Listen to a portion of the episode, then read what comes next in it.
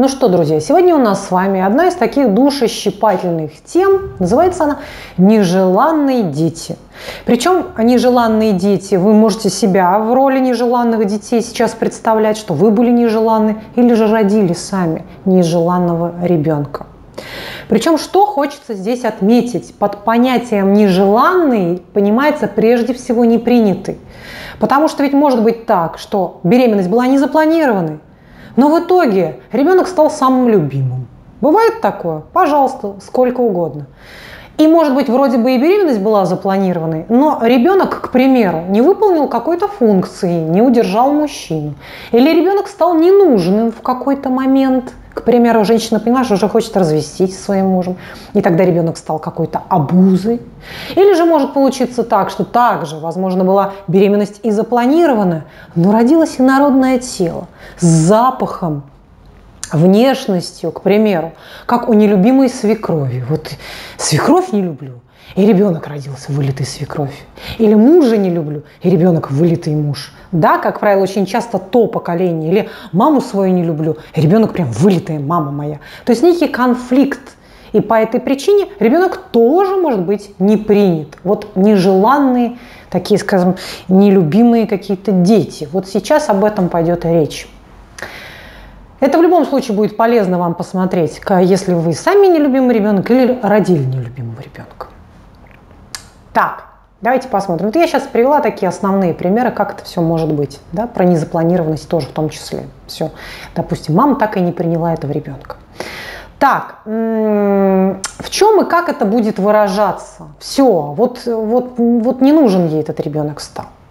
Причем, смотрите, как интересно, бывает какая штука. Некоторые мамашки очень любят грудной маленький возраст. То есть ей нравилась сама беременность, ей нравилось возраст до года играться, как с куколкой. А потом она утратила интерес к этому ребенку. И она поняла, что этот ребенок сейчас, на данный момент этапа да, жизни, ей мешает выстроить отношения, например, с другими мужчинами, найти какого-то, может быть, любовника, развестись со своим мужем. То есть этот ребенок стал как некая гиря, как какая-то обуза как какая-то проблема, которая испортила тело, испортила молодость, испортила перспективы в карьере.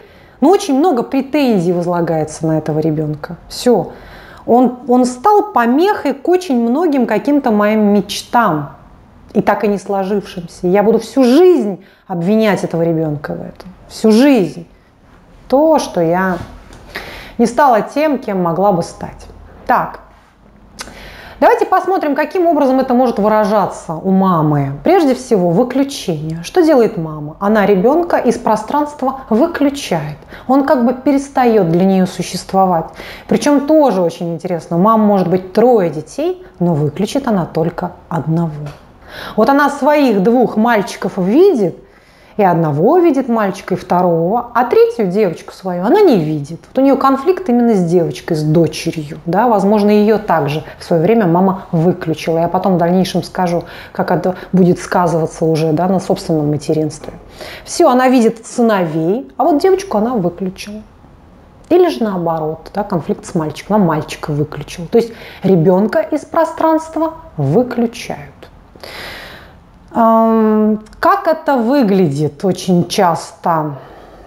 А вот его выключить могут по-разному. Выключить его могут в прямом смысле слова, то есть ребенок обращается к маме, а в ответ тишина. То есть как будто бы он ничего и не спросил. Или же ребенок обращается к маме, но вот эта пауза в разговоре между двумя собеседниками неадекватная, она слишком длинная. То есть ответ должен быть поступить в течение нескольких секунд, а он поступил значительно позднее. Таким образом, с чем остается ребенок? С, не, не, с нечто неотвеченным, с предоставленным самому себе. Вот я сам задал этот вопрос, и теперь я вынужден сам на него ответить. Таким образом, что для меня внешняя среда? Это что-то, что абсолютно бессмысленно. Что-то, но я не могу с этим прийти. Я не могу задать вопрос во внешнюю среду. Я должен сам решить все это в себе. И вот отсюда очень часто, кстати, нарциссическая травма формируется таким образом. Все, я сам решу свои вопросы. Я сам, я сам. Отсюда же может идти непонимание, чего я хочу. Потому что я не слышу. Я же не слышу своих чувств. Чего я хочу, я и не знаю. Почему я не знаю? Потому что меня мама выключила, потому что меня вообще не существует. Ребенок понимает, что он существует при помощи обратной связи с родителем. Родитель каждый раз ему дает понять, что он важный, что он ценный, что он существует. Но если родитель этого не делает, то ребенок не очень это понимает. И в дальнейшем не может выбрать даже элементарно свою специальность. Он не понимает, кем он может, кем он хочет быть. Художником, не знаю, там, инженером, стоматологом. Он вообще не понимает. Он не слышит своих собственных желаний. Он как бы проживает очень такую странную, очень такую формальную какую-то жизнь. Да, но очень часто, кстати, бывают успешными люди. Да? Нарциссы часто бывают успешными, нарциссы в том числе. Я просто говорю, как вот формируется нарциссическая травма. Вот так она тоже часто формируется. Так, эм, далее может происходить вот такая аутизация, даже шизоидная. Да? Значит, шизоид такой может получиться. Мама она как бы даже не, не то, что его выключает из пространства. Я опять же вот про этих нежеланных детей, не очень принятых детей. Да? Мама, мама не смогла принять этого ребенка. Мама как бы очень формально обеспечивает первичные потребности ребенка. Одеть, обуть, накормить, обучить очень формально. То есть она тоже выключает как бы сферу чувств, некой эмпатии к ребенку. То есть она как бы смотрит на него очень интеллектуализированно, сверху. И вот она как бы сверху что-то с ним такое выясняет, сверху что-то очень такое выясняет, но это все очень сверху. Это все очень не внутри. И ребенок опять же не может прийти с тем, что его беспокоит к маме. И он опять же аутизируется и остается с этим один, сам с собой наедине со своими собственными какими-то страхами, любовью, переживаниями, потребностями внутренними. Он остается с этим сам. Все, он выключен от этого внешнего мира. Вот это шизоид может получиться из этого всего. Все. На самом деле мама попыталась отгородиться от него вот какой-то формальностью. Она с ним беседует, она может даже с ним дружить, но это все очень формально. Все очень по-чужому, вот как будто бы он какой-то вот где-то какой-то вот на вытянутой руке он немножко, она как бы его не подпускает. То есть если в первом случае мама его в принципе выключает, то в этом случае она его как бы не подпускает. Не надо, не надо, близко, не надо, не надо. То есть ей даже сложновато его поцеловать, сложновато обнять, какие-то теплые чувства выразить по отношению к нему. Ну, то есть у мамы, скорее всего, такое же было, да, такое же было. Хотя я повторюсь, она может не со всеми детьми так обращаться. Она может выборочно именно только к этому ребенку так относиться. Следующий вариант развития событий – это прямой или опосредованный гнев на ребенка. Да, он уже не принят, он же уже не нужен. Я злюсь на него, я злюсь, потому что у меня обвисла грудь, стала жирная, я мне никому не нужна, я не, не реализовалась в карьере, не нужна мужчинам, я злюсь. Вот без тебя было бы все лучше гораздо. Моя жизнь превратилась бы, я не знаю, во что-то очень прекрасное. А с тобой это сплошной какой-то, сплошная какая-то обуза, сплошной какой-то груз. Вот посмотрите, эти дети несут груз чего? Виновности. Это же бесконечный груз виновности. Он без конца виновен, виновен, виновен. Ну и как он уже будет работать с этой виной совершенно бессознательно чаще всего? Это я уже много раз рассказывала, вы это знаете, да? Страх, страх стыд, вина. Вот посмотрите это видео. Так, э, так вот, э, прямой или опосредованный гнев может выглядеть таким образом. Прямой гнев, она просто его лупит, просто на него кричит, да, она себе это позволяет, она это себе разрешает. А она даже понимает, что вот он ее раздражает, она его не любит, она это слышит, да, она, она лупит его. Вот такой вариант. Но что гораздо опаснее, гораздо опаснее, это опосредованный, такой искаженный, манипулятивный гнев. Она может уничтожать его чужими руками и насиловать его эмоционально, да, очень морально продавливать его. Она, например, может сделать с ним как-то очень насильно уроки, как-то насильно обучать его, очень тем самым побивать его. Вот такое наблюдается очень часто, когда мамочки рожают больных детей, да, особенных детей. Сейчас не принято говорить больных детей, не принято говорить инвалид, сейчас принято говорить детей с особыми потребностями. Вот, значит, а, детей с особыми потребностями, да, синдромом Дауна, допустим. Вот она не может его лупить напрямую, что он ею не принят. Она хотела, чтобы он умер, и она начинает его убивать. Как она может его убить так, чтобы было незаметно?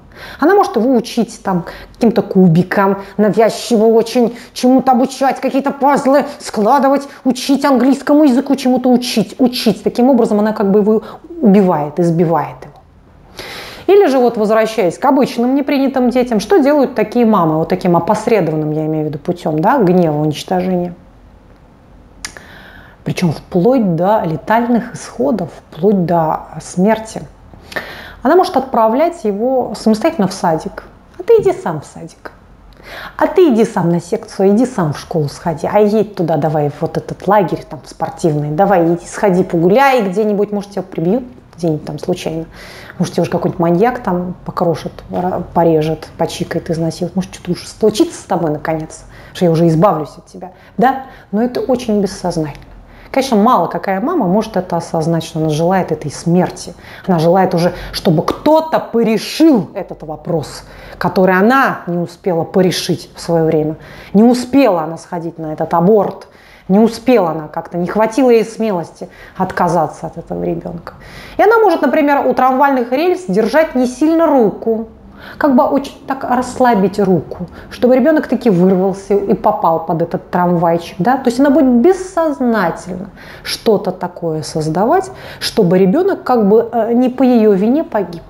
Вот очень часто происходит и смерти детей, вот именно вот по такой причине, да, что бессознательно мамочка желает избавиться от этого дитя, которое испортил ей жизнь. Так,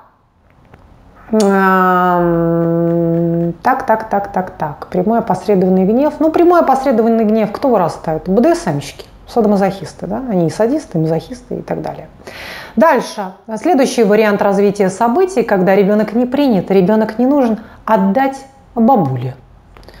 Отдать маме своей там или еще куда-то, отдать ребеночка отдать ребеночка а, при каком-то очень таком благовидном значит, варианте. Я очень много работала, доча. Или я очень много работала, сыночек. Видишь, как мама устает? Тебе у бабушки будет лучше. Но при этом очень часто мама берет и рожает второго ребеночка. Почему-то со вторым ребеночком она радостно живет, а тот старшенький где-то там у бабули, где-то там у бабули. Этот ребенок ей просто не нужен. Он ей просто не нужен. И что происходит в данном случае? Какая травма происходит в данном случае? Очень тяжелая травма происходит. Вот они перфекционисты, вот они достиженцы. Мамочка меня обязательно заберет. Вот как только я вот сделаю то-то, то-то, то-то, вот буду еще лучше. Это такие получаются совершенные люди. Просто совершенные. То есть это вот это такие красавцы, они умные, медалисты, спортсмены. Я не знаю, вот любую сферу возьми, вот ребеночек, которого выбросили к бабушке, будет просто суперстар. Потому что вот эта вот идея, что мама, мама она заберет, она, она оценит, она наконец похвалит, она вот скажет, что ну все, все. Потому что как будто я какой-то недостаточно. Я вот оказался у бабули, я оказался брошен, забыт, только потому, что вот я немножечко, ну, какой-то недоделанный, я какая-то чуть-чуть недоделанная. Вот если бы я была доделанная, мама, мама бы меня забрала обратно. А так, недоделанная. Вот и все, что вырастает. Перфекционисты депрессивные, которые никак не могут удовлетвориться тем, что они, ну, как бы получили. Они достигают очень больших высот, но эти высоты не радуют их. Им всегда кажется, что это недостаточно недостаточно, недостаточно, недостаточно. И вот эта фрустрация, невозможность получить одобрение, невозможность того, чтобы мама наконец оценила, мама наконец забрала. Почему мама-то уже, да, может, мама уже нет в живых, а вот эта вот потребность, она держит человека на протяжении всей его жизни. Он не может остановиться, он не может таки получить это. А, ну все, вот сейчас все хорошо, но вот сейчас все идеально, да, не может он это получить. Чем все это чревато на самом деле печально? Это все чревато тем, что мы эту эстафетную палочку передаем своим детям. Да, мы передаем эту эстафетную палочку своим детям. Вы можете быть трижды психологом, прочитать огромное количество литературы на эту тему и вроде бы действовать от обратного, как вам кажется, но нет. Вот будет оно пролезать, и все, будет оно пробиваться, и все. Вот, к примеру, да, я свой пример привожу. Мама мне в детстве на любые мои вопросы пела песню. Там я задаю вопрос какой-то, она начинает Жил в бабах розовый слон, да-да-да-да. Я, ну, мама, мама, ну, а вот, ну, ну, скажи. Мама, поговори со мною, мама. Я, ну, ты слышишь меня? Услышь меня. И вот было только, вот, ну, такое было часто. Так что вы думаете, сейчас я психолог, со страшно сказать, скольки летним стажем, все эти вещи знаю и понимаю. Однако, когда я укладываю своего ребенка спать, я начинаю на все ее вопросы запевать какие-то странные песни.